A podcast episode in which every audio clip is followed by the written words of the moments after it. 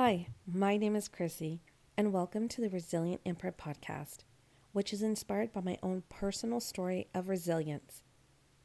Some of my experiences are surviving the foster care system, unimaginable betrayal and abuse by adults entrusted with my care, even juvenile incarceration for serious crimes I didn't commit.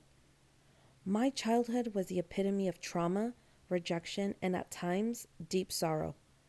But my fighting spirit was fueled by the words of those who poured into me during my darkest times.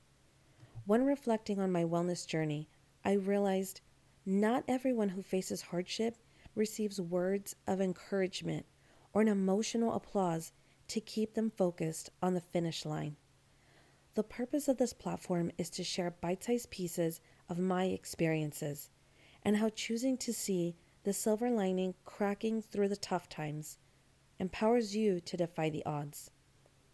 Let's imprint resiliency into our lives together. And I hope a couple of laughs, one episode at a time. And if you haven't been told, just know, you do matter, you are worthy, and you do belong.